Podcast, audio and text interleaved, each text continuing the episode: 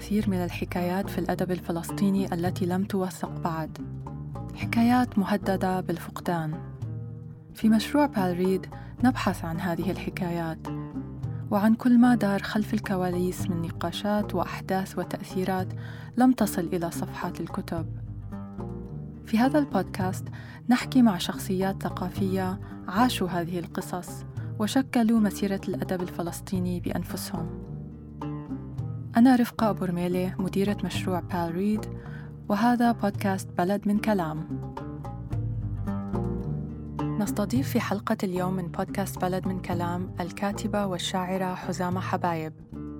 نتعرف على مساحات جديدة في المشهد الثقافي والأدبي الفلسطيني وتنتقل بنا حزامة حبايب داخل المجتمع الفلسطيني بالكويت وتحكي لنا عن فضاءات ثقافية لم تعد موجودة. حاورتها فرح شمة في دبي.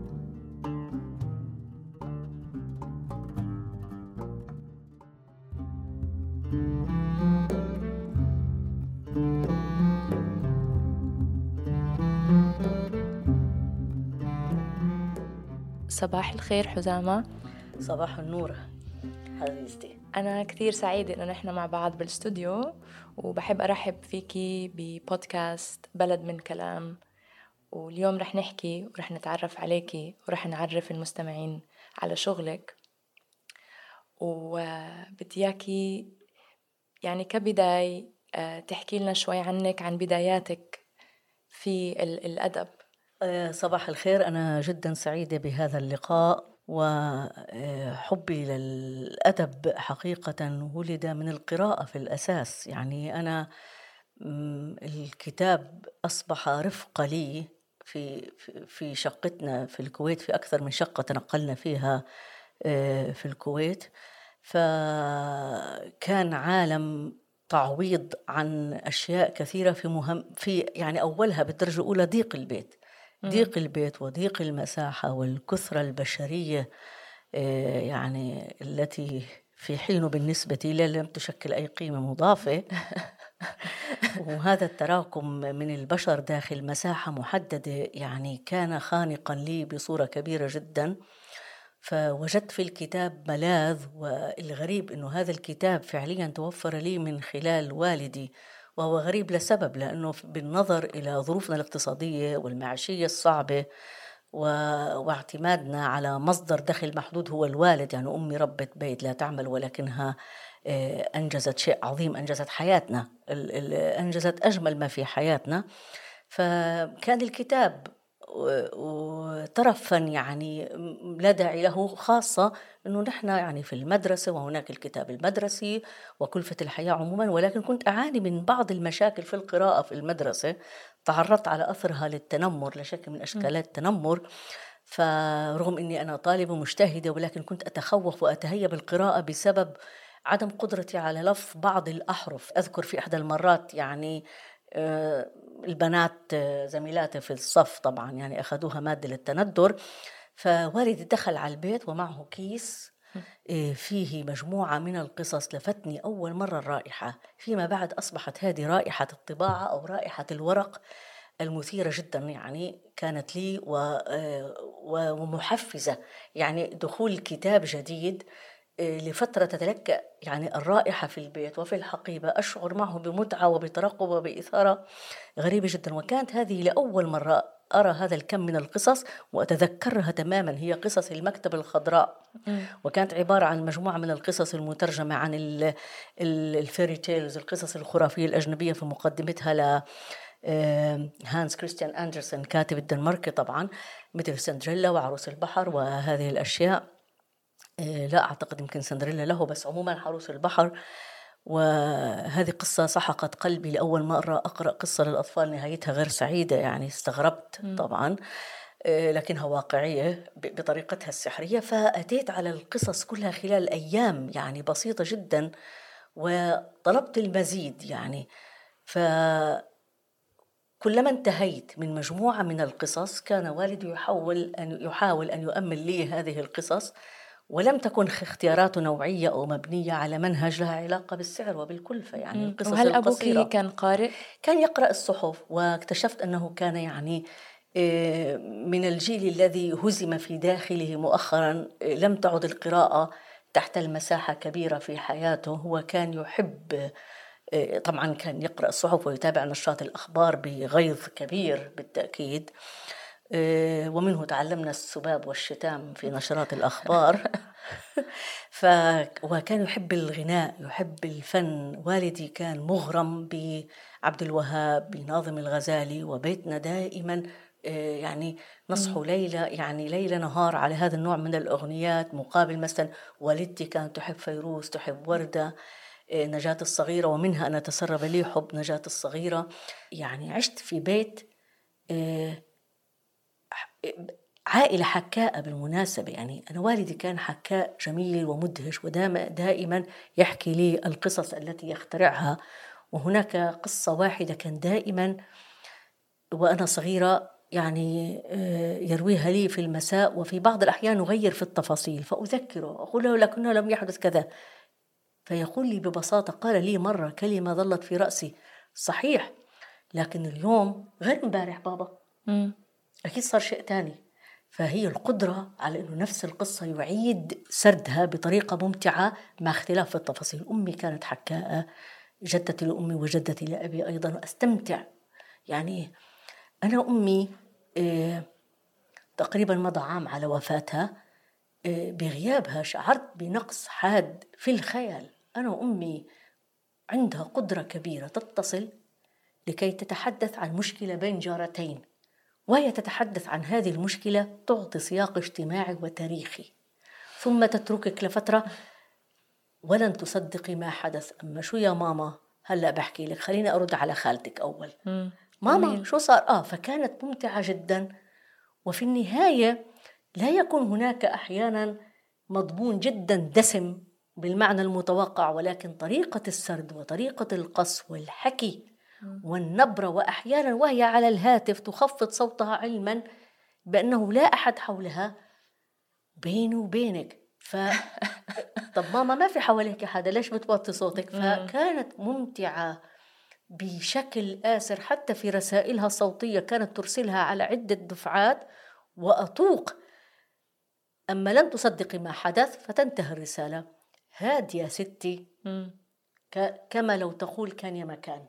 و... وانت في الكويت درستي الأدب في الجامعة؟ أنا درست أنا درست ال...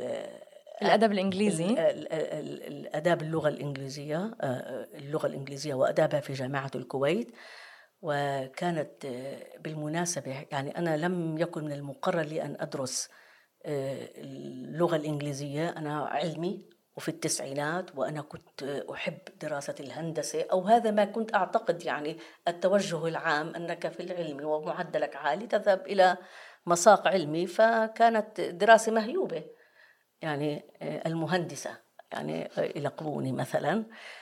كما كنت يعني أسمع من من الأشخاص من حولي والأقرباء دائما يفخمونك بانه الدراسة العلمية كطبيبة ومهندسه أفضل. بشكل عام ما كنت محددة مساري أنا في تلك الفترة ولكن الذي حدد مساري دون أن يقصد ذلك هو والدي آه، لأن حين قبلت في جامعة الكويت باعتبار كانت الدراسة متاحة ومجانا وبعث مقابل الخيار الآخر أن أسافر إلى دولة عربية على الأرجح الأردن وأدرس الهندسة هناك. فكان الوالد حسمها أعلنها الكويت أو البيت.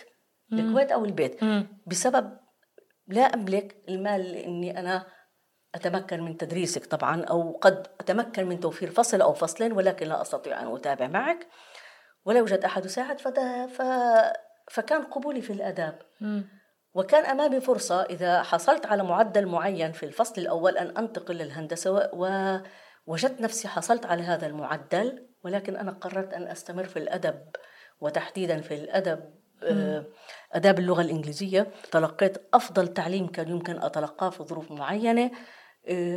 سنوات الجامعة كانت منتجة وعظيمة بشكل كبير. أنا أيضا درست على يد مجموعة من الكتاب وعلماء اللغة الذين لم يكن ليتاحوا لي في أي مكان في العالم فبالتالي لا ألقي حجرا في بئر شربت منه. ولكن هل كان العيش هناك مريح على الإطلاق؟ هل كانت الوجود الفلسطيني هناك أيضا يعيش بحبوحة بالشعور بأنه في مكان آه، يعطي إمكانية للاستمرار طبعا لا لأنه عانينا عانينا في مجتمع يعني المجتمع الفلسطيني والمجتمع العربي وأنا كتبت هذه في روايتي طبيعة الحياة جيتوية من الجيتو أعرف أنه هذه كلمة قاسية أكيد ولكن بيتنا في الكويت شقتنا كانت امتدادا لبيت دار عمي في المخيم م. نفس التقسيم نفس م. الصور نفس تنكة الزيتون نفس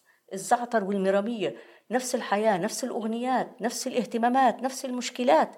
وبعد حرب الخليج انتقلتوا على الأردن. العائلة كلها انتقلت على الأردن ولا انتقلتي لحالك؟ آه آه رحلتي آه من الكويت للأردن رحلة جزء منها أصداء منها يعني موجودة في روايتي قبل أن تنام الملكة وهي على ما أعتقد يعني أول رواية فلسطينية تناولت المجتمع الفلسطيني داخل الكويت. هذا مجتمع كبير كأنه اختفى فجأة. آه، في الحقيقة كانت رحلة غير مخطط لها ولكنني أنا بالاتفاق مع والدي اضطررت أن أذهب إلى الكويت لأن اكتشفنا أن الأمور تسير في مسار آه، مستقبل غير واضح. وكما توقعنا آه، آه، الأزمة طالت وعرفنا أننا لم لن لن تكون لدينا القدرة على البقاء في الكويت أو العودة لها بسبب ظروف طبعا سياسية كثيرة والشق الفلسطيني أكيد لعب دور فيها بطريقة ما. طبعا. وهذه حرب يعني لا أحد بعد الحرب لا تعود الأشياء كما هي عليه إطلاقا وكانت تجربة مؤلمة لي على عدة مقاييس آه، كانت لدي طفلة صغيرة وفعليا أنا آه، هربت من الكويت. أنا كنت أعمل آه، في صحيفة الوطن الكويتية. ومن البداية هذا احتلال وأنا ضد الاحتلال وما يمثله كائنا ما من كان.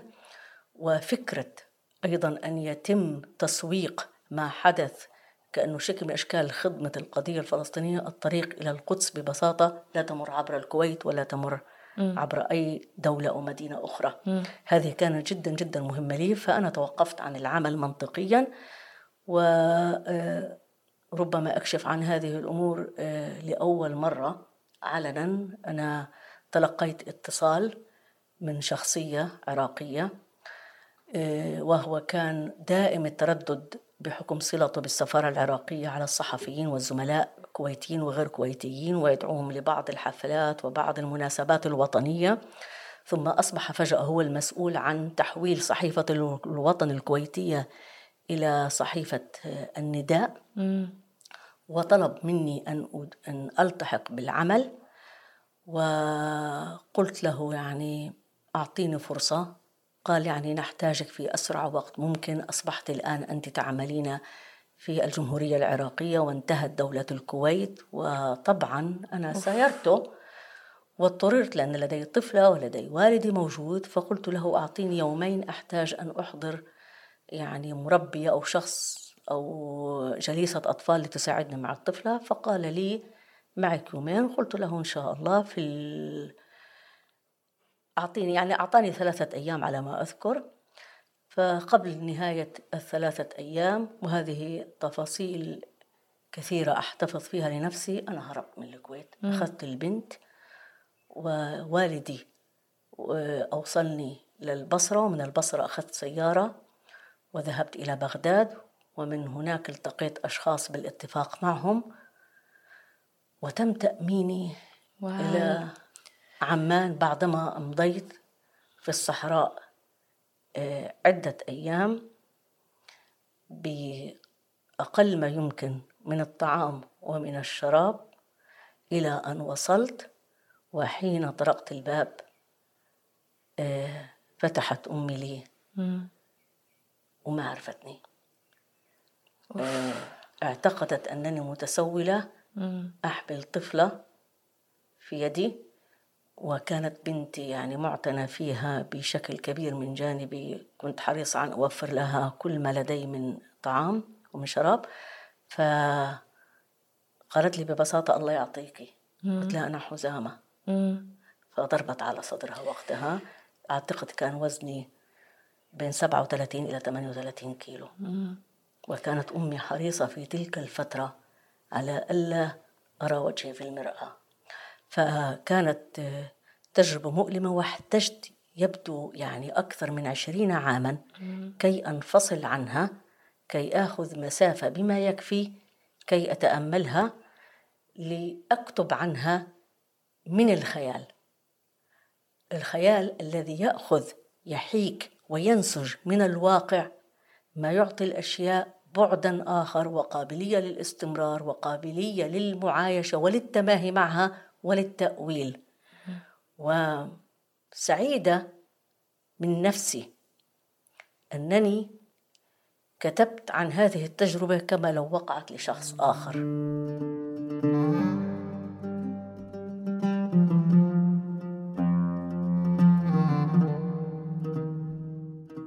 يعني انت قلتي لي آه، رجال في الشمس كتاب غسان كنفاني أوه. شكلك وما زال يشكلك وبعد هاي القصة يمكن فهمت أكثر أو حسيت أكيد. بالتشكيل أكيد. بشكل أكيد يعني. عميق يعني أنت وعم تحكي حسيت رح أدمع يعني من من بالمناسبة أنا يعني ال ال الرجال في الشمس وغسان كنفاني والكتاب الفلسطينيين تأخرت كثيرا يعني في اكتشافهم آه، وهذا التأخر يعني آه، ليس ضدي تماما لأنني في خلال سنوات من القراءة سواء في فترة الطفولة طبعا كان صعب أن أقرأ غسان كنفاني في فترة الطفولة والشغلة الغريبة أن والدي كان يتحدث عنه وله قصة لأنه أنا والدي حين جاء إلى الكويت في أواخر الخمسينات التقى غسان كنفاني و آه، في أكثر من مناسبة واكتشفت ذلك بالصدفة حين دخل والدي وسألني ماذا أقرأ. أنا اكتشفت غسان كنفاني في جامعة الكويت. كنت في السنة الدراسية الثانية.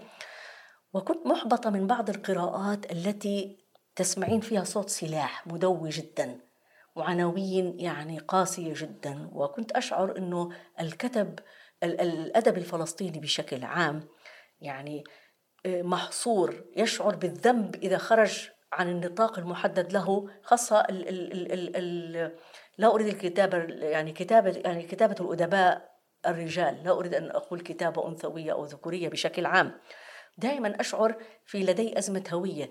لم أكتشف هويتي حقا إلا حين قرأت آه، رجال في الشمس لغسان كنفاني و آه، وفوجئت وبكيت. أنا كانت يمكن أول مرة أقرأ فيها قصة غير رومانسية وأبكي فيها بهذه الطريقة وقرأتها عدة مرات وشعرت أنني داخل خزان أنا م. نفسي.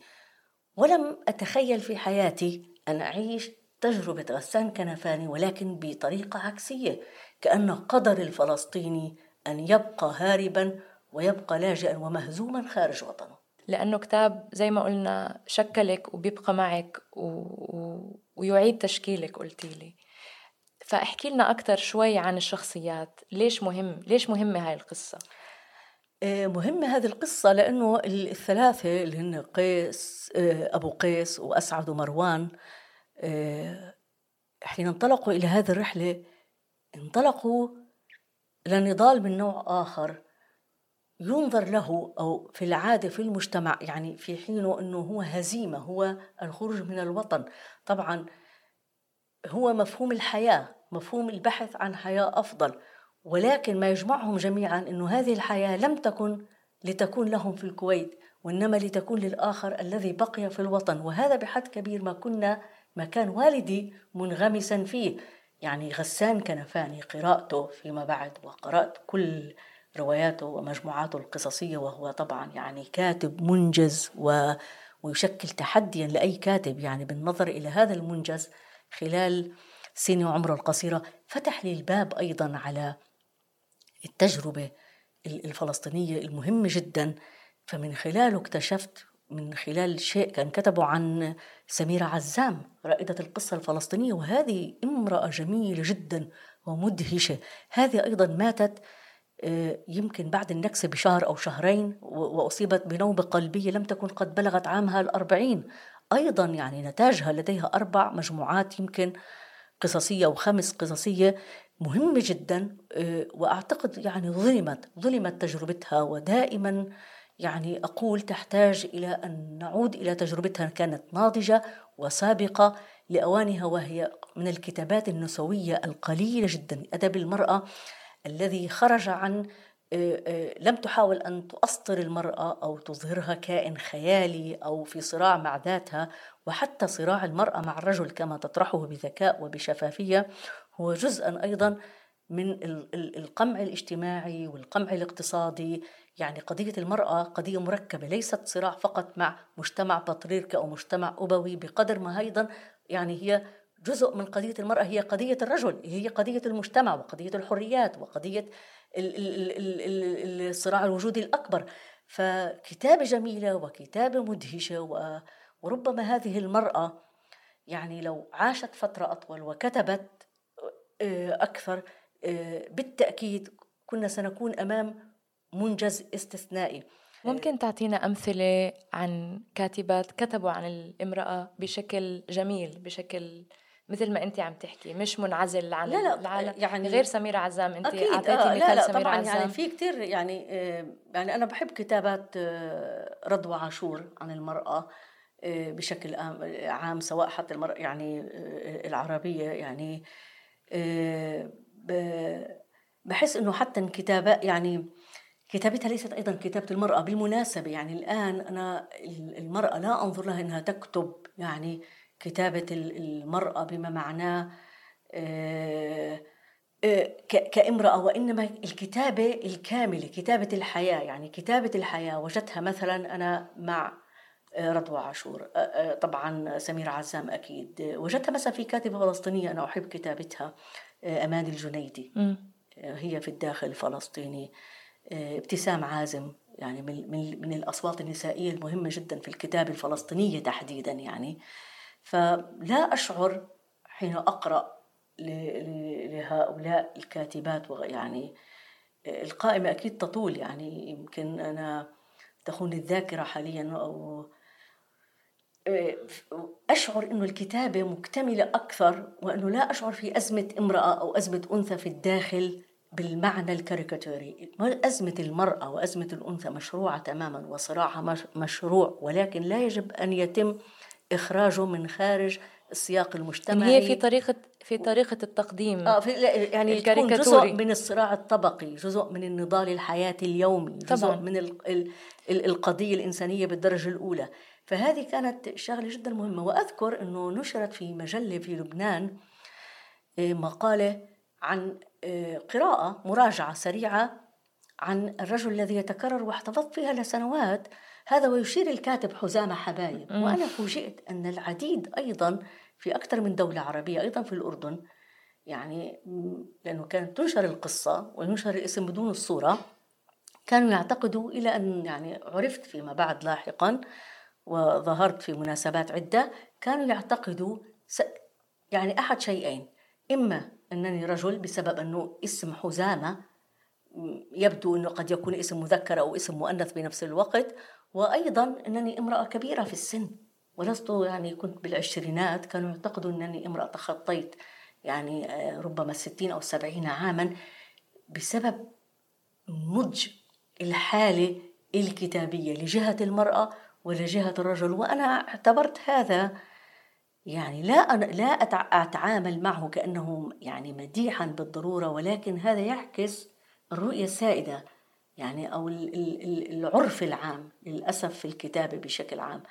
فكانت هذه أول مجموعة و يعني أدخلتني في المشهد القصصي بقوة. ثم يعني كتبت أيضا ثلاث مجموعات وفيما بعد التفاحات البعيدة وشكل الغياب وليل أحلى أيضا نالت يعني اهتماما كبيرا. يمكن جزء من كتابتي أيضا ما يجمعني تسمية الأشياء بأسمائها. لا أتخفى وراء الاستعارة ولا أحاول أن أغلف القبح بالجمال. يعني أنه المخيم قبيح. فكرة أن المخيم بيئة فاسدة. الحياة في المخيم ليست حياة صحية. كل ما في الأمر أنه شيء قبيح مؤقت تحول إلى شيء قبيح دائم.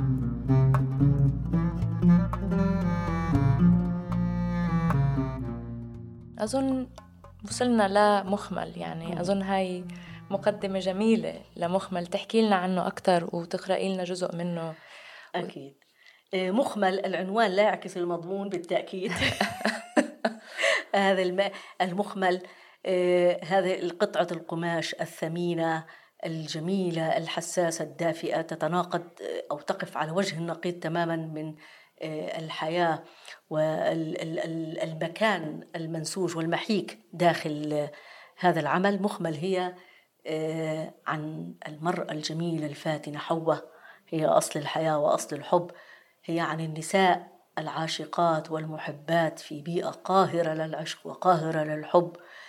وامرأتي في هذه الرواية رغم أنها تتعرض لكل أنواع الانتهاك الجسدي والحبي والعاطفي ولكن ما يعزينا كقراء وما يعزيني أنا ككاتبة قدرتها على ألا تسمح لأي شيء أن تكسرها.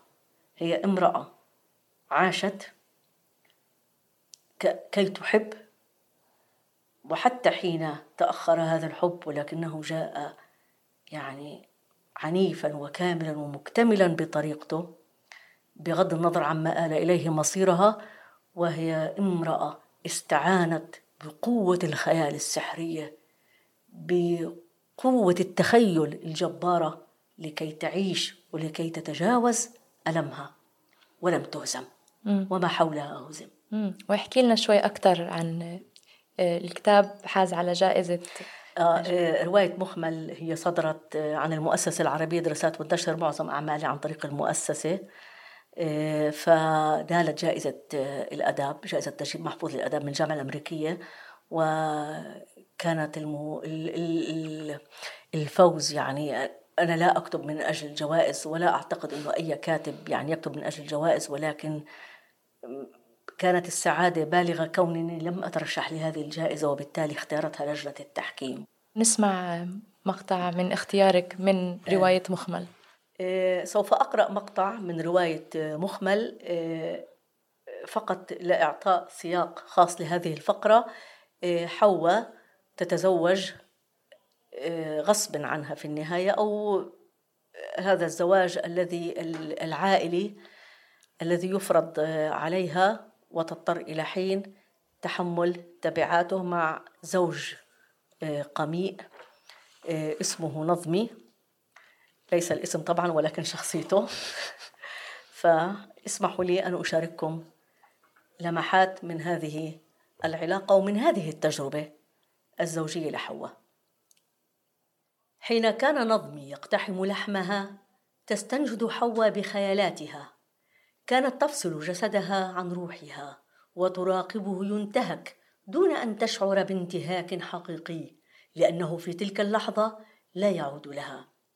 مع الوقت وتتالي الانتهاكات صارت تغادر جسدها تماما وتقف في مسافة بعيدة تراقبه مشفقة واحيانا تكتفي بأن تكون شاهدة محايدة على عذاباته. نادرا ما خذلت حواء خيالاتها تعلمت أن تشحذها بطريقة بلغت مستويات واقع حقيقي جدا واقع حد السحر أحيانا.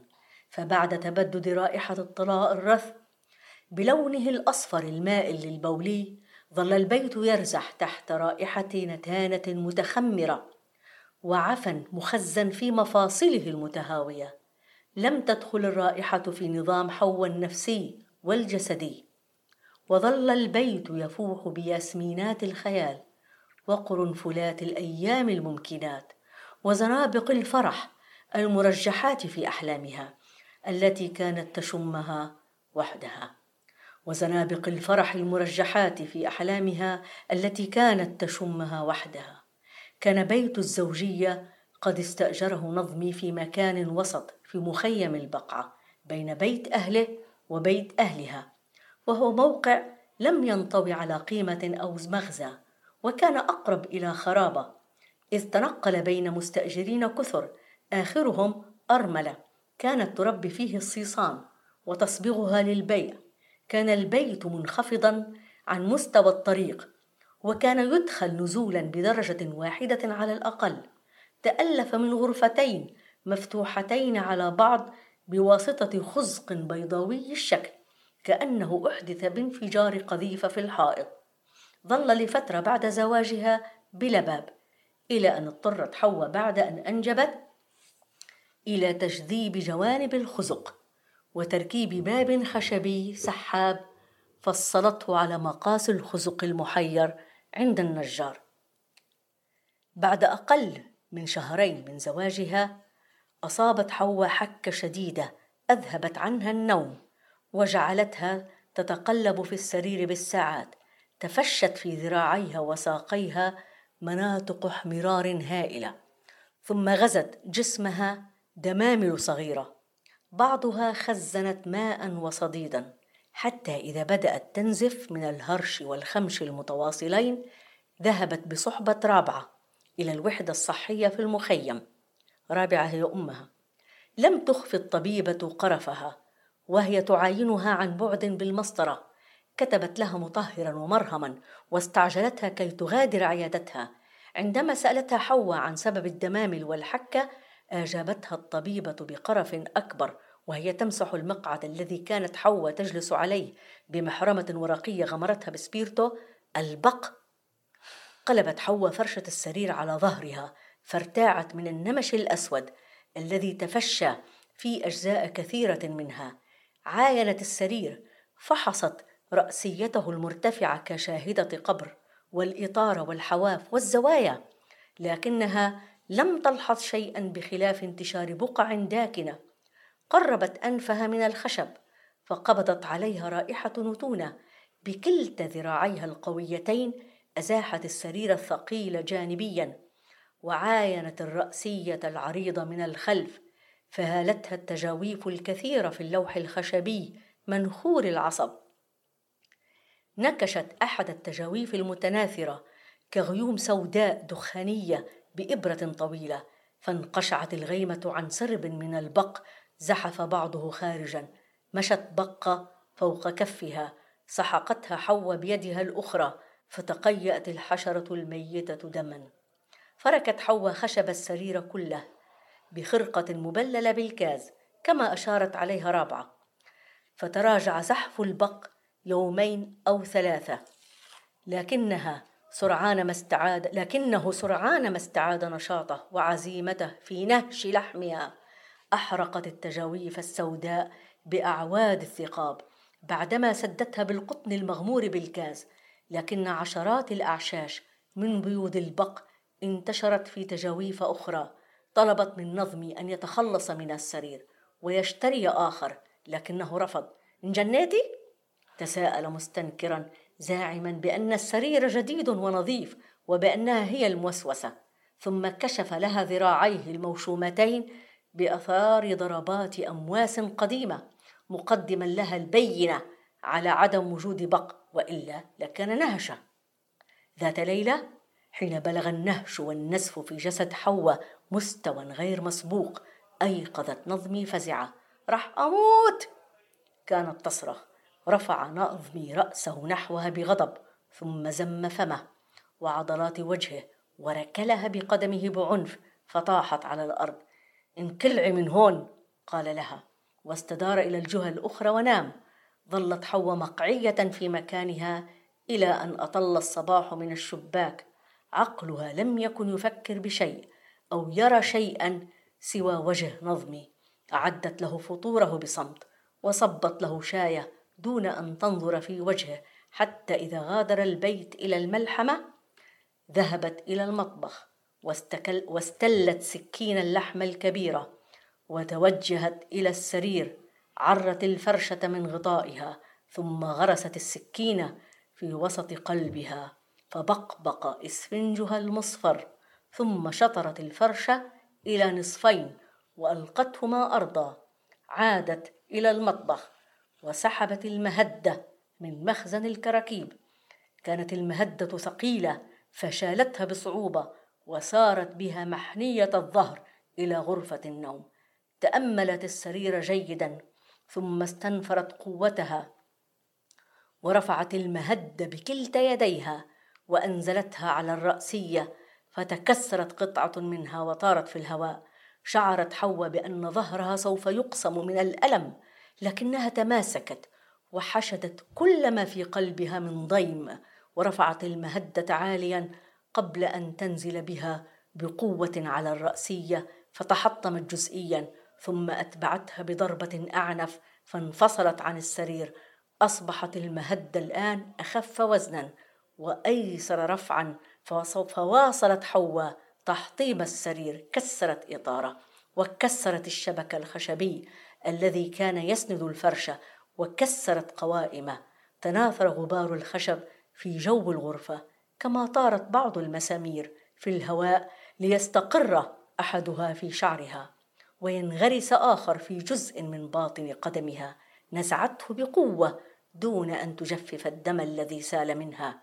حين انتهت أخيرا من الإجهاز على السرير حملت أشلاء جثته المتكومة على الأرض.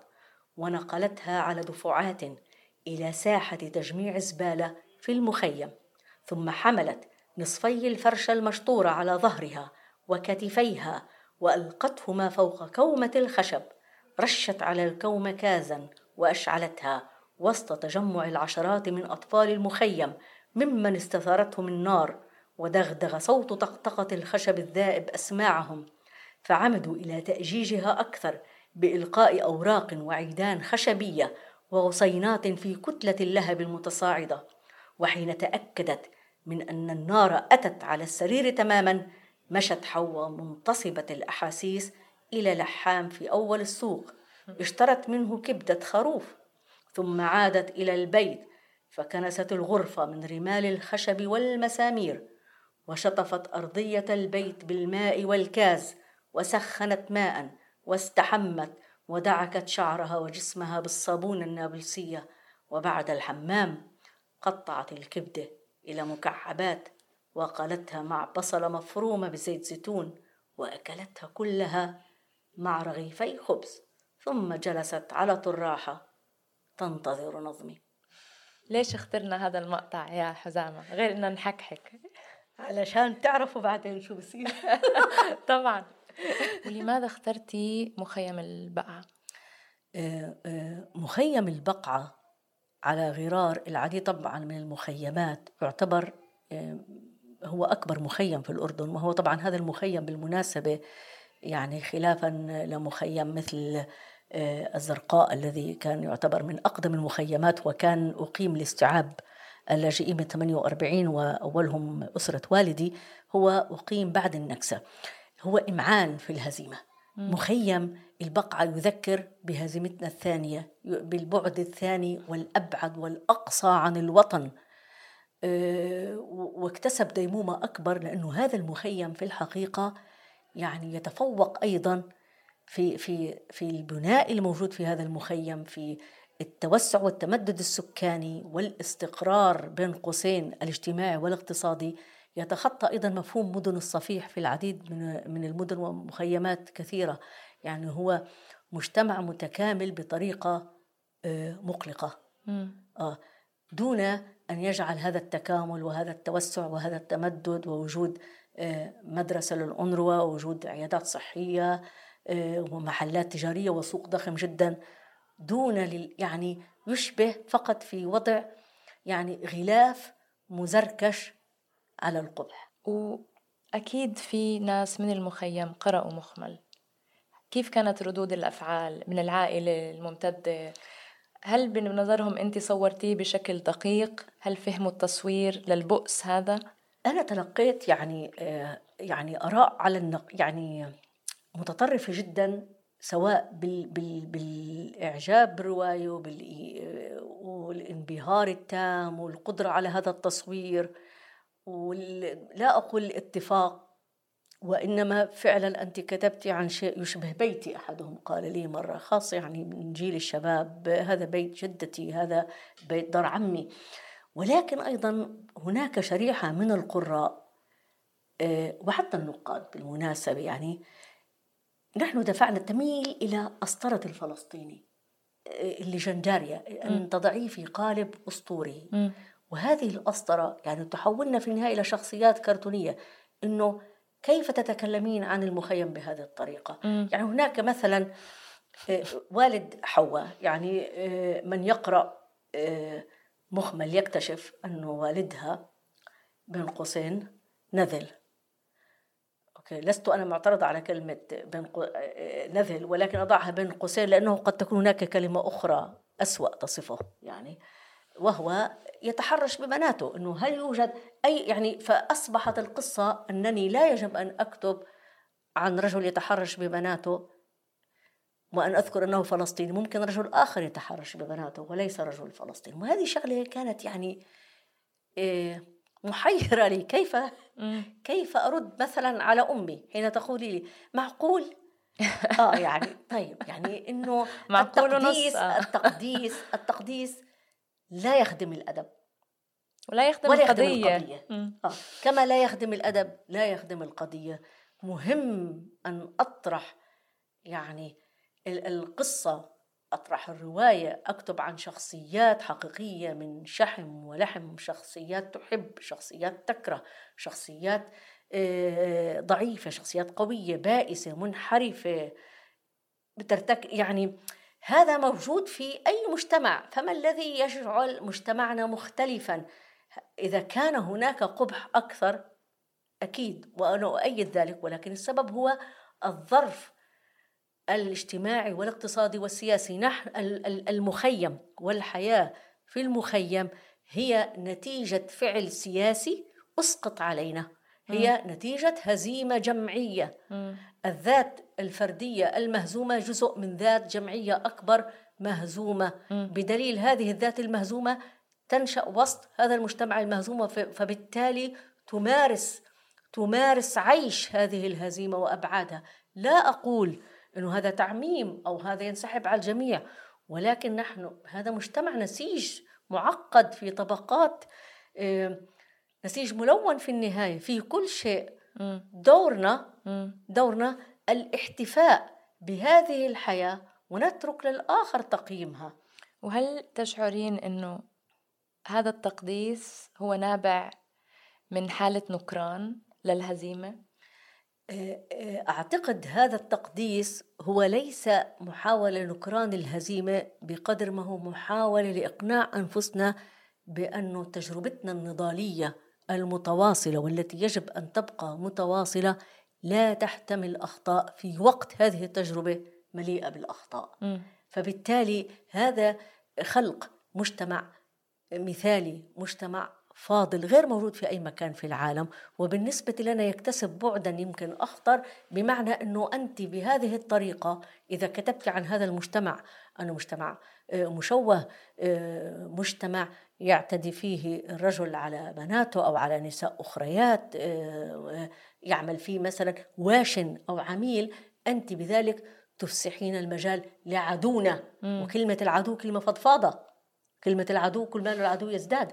تفس- تفسحين المجال لهذا العدو أن ينقض عليك. وبالتالي إذا كان هذا المجتمع متماسك ولو ظاهريا أو إذا أخفينا الجريمة تحت السجادة. فبالتالي نحن نحمي أنفسنا من التداعي في الوقت الذي نتداعى فيه. كيف أثرت الصحافة على أسلوب كتابتك أو هل أثرت وهل. يعني أنت عملتي في الصحافة سنوات كثير يمكن. ربما لسه بتعملي بال... بال... بالثقا... بال... بالصحافة فبحب أعرف إيه، بما أنه عم نحكي عن الكتابة وعن ال... ال... الأصناف المختلفة الأدبية. آه، يعني ما علاقتك بالكتابة آه، الصحفية؟ بشكل عام يعني آه، لا, لا تفصل. يعني ال- الجنر الكتابي لا يمكن تقسيمه فقط إلى رواية بحت أو إلى ككاتبة. أنا بالنسبة لي يعني أنا كنت أكتب عن السينما أيضا كتبت عن الموسيقى والأغاني. ف مثل ما بقولوا كله بينفذ على بعض. هي مجموعة هي كلها في دائرة الإبداع والخيال والخلق وفي تأثير متبادل بدليل من يقرأ يعني قصصي ورواياتي. آه، ال- الموسيقى وتحديدا في رواية مخمل. يعني رواية مخمل هي سرد موسيقي أيضا ب- بطريقة من الطرق يعني. كيف؟ كيف هي سرد موسيقي؟ آه، من البداية هي تسمع دائما أغاني فيروز في داخلها. وفيروز ترافقها طيلة حياتها في الطوق للحبيب في الطوق للفرح والسعادة في مشهد في رواية حواء حين تقوم في المرحلة اللاحقة من حياتها حين تنتهي علاقتها تماما بزوجها تحرق الفرشة التي كانت تنام عليها وهي ذاهبة لكي تحرقها سمعت موسيقى في رأسها وحدها فقط هي كانت تسمعها. فكان جسمها وهي تمشي كمن يرقص. هيك مشي الزارورة يا يما هيك هيك مشي الزارورة أنا كنت أفكر إنها مشي هي مشي هي نبتة. تعلمها أمها كيف تجمع الثمار. يابا هيك. صح. آه. وأنا أكتبها أسمع هذه الأغنية. كانت أصابعي ترقص على الكيبورد يعني. وهذا إيقاع بحد ذاته لما للكتابة. كانت آه، آه، آه، المنتور معلمتها ست قمر هي التي فتحت لها عالم فيروز وتركت لها الكاسيتات الشرائط. فكانت دائما هي تذهب إلى عند الخياطة ومن الصباح تستمع إلى فيروز وتستطيع أن تميز مزاجها من الأغنية. ففي إحدى المرات آه، وجدتها ساهمة وتنظر من النافذة كأنها تنتظر أحدا حبيبا وعدها بالمجيء ولم يأتي. وفيما بعد تبين أنه ست قمر كانت عاشت علاقة جميلة. متخيلة ربما ولكنها عاشت علاقة. ف آه، بتكون بتسمع أغنية بيتي أنا بيتك ما إلي حدا. من كتر ما ناديتك طلع المدى. طلع المدى طلع المدى آه.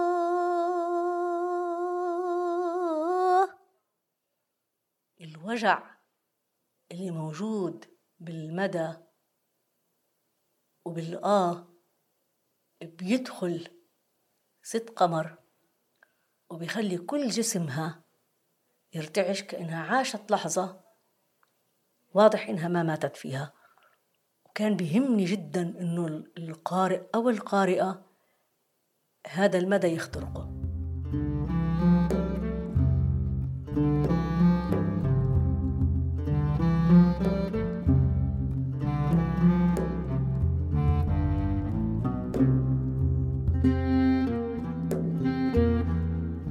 ارسمي لنا صورة للبيت للنشأة في آه، الكويت. يعني طبعا عكست شقة الكويت وشقق الفلسطيني أمثالنا في العديد من أعماله ولكن بيتنا كان صغير جدا يعني أقصى غرفه كانت يعني آه، غرفتين فعليا وإلى جانب الصالة وكنا نحن تسع أفراد. يعني نحن تسع أفراد مع الوالد والأم وكنا في الغرفتين ومعنا آه، بلكونة أو برندة اضطر والدي حين كبرنا وتضخمت آه، أجسادنا يعني أصبحنا تجشح يعني جحوش يعني. كان يسمينا جحشنا. آه جحشنا يعني آه.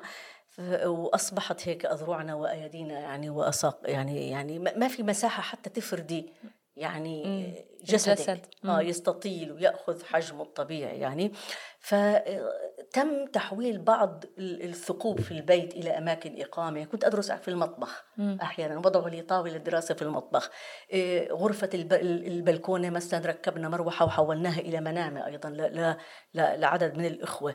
وفي النهار كنت أدرس وأقرأ فيها. فالبيت كان جدا جدا صغير وكان سؤال أين نضع هذه الكتب يعني؟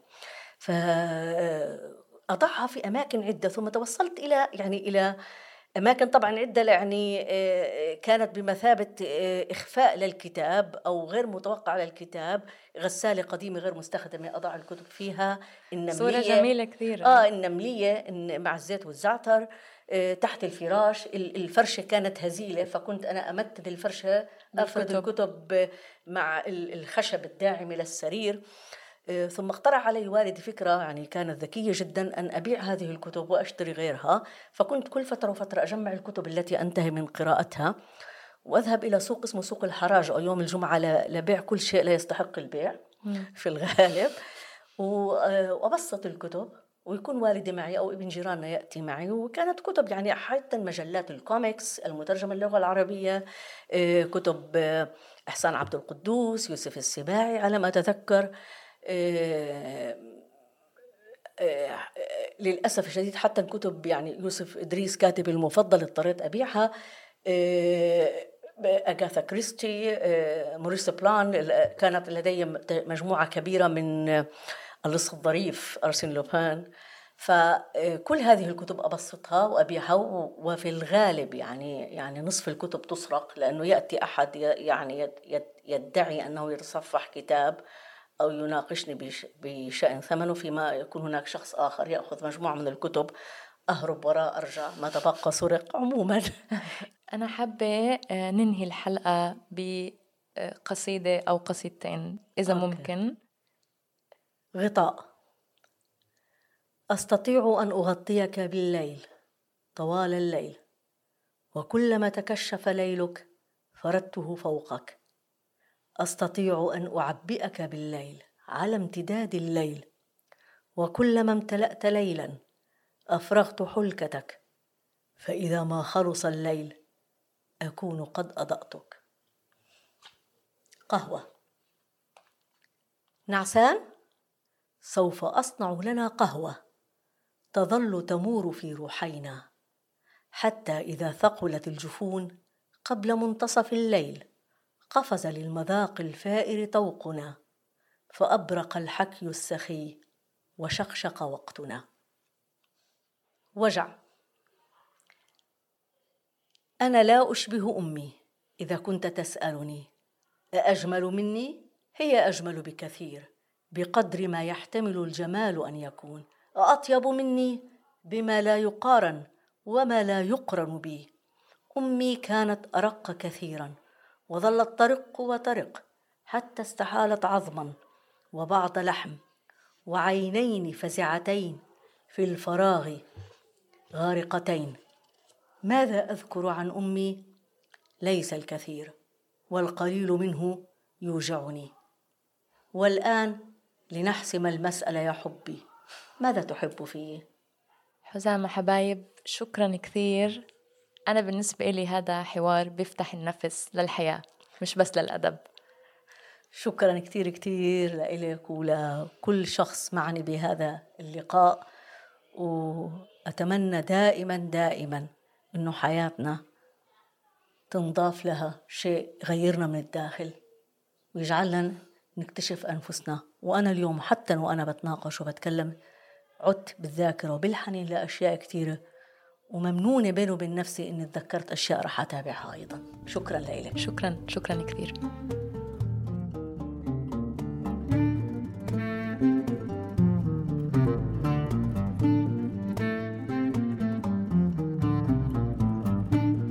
شكرا حزام حبايب على إدخالنا إلى هذه العوالم الشخصية والتنقل بنا بين الكويت وعمان ومخيم البقعة والمساحات الروائية التي فتحت لنا من خلال رواية مخمل. وشكرا للمحاورة فرح شمة. حلقة اليوم تم إنتاجها بالتعاون بين مشروع بالريد وشبكة صوت. إعداد إنتاج وتحرير إبراهيم عبدو وأنا رفقة أبو رميلة مقدمة بودكاست بلد من كلام.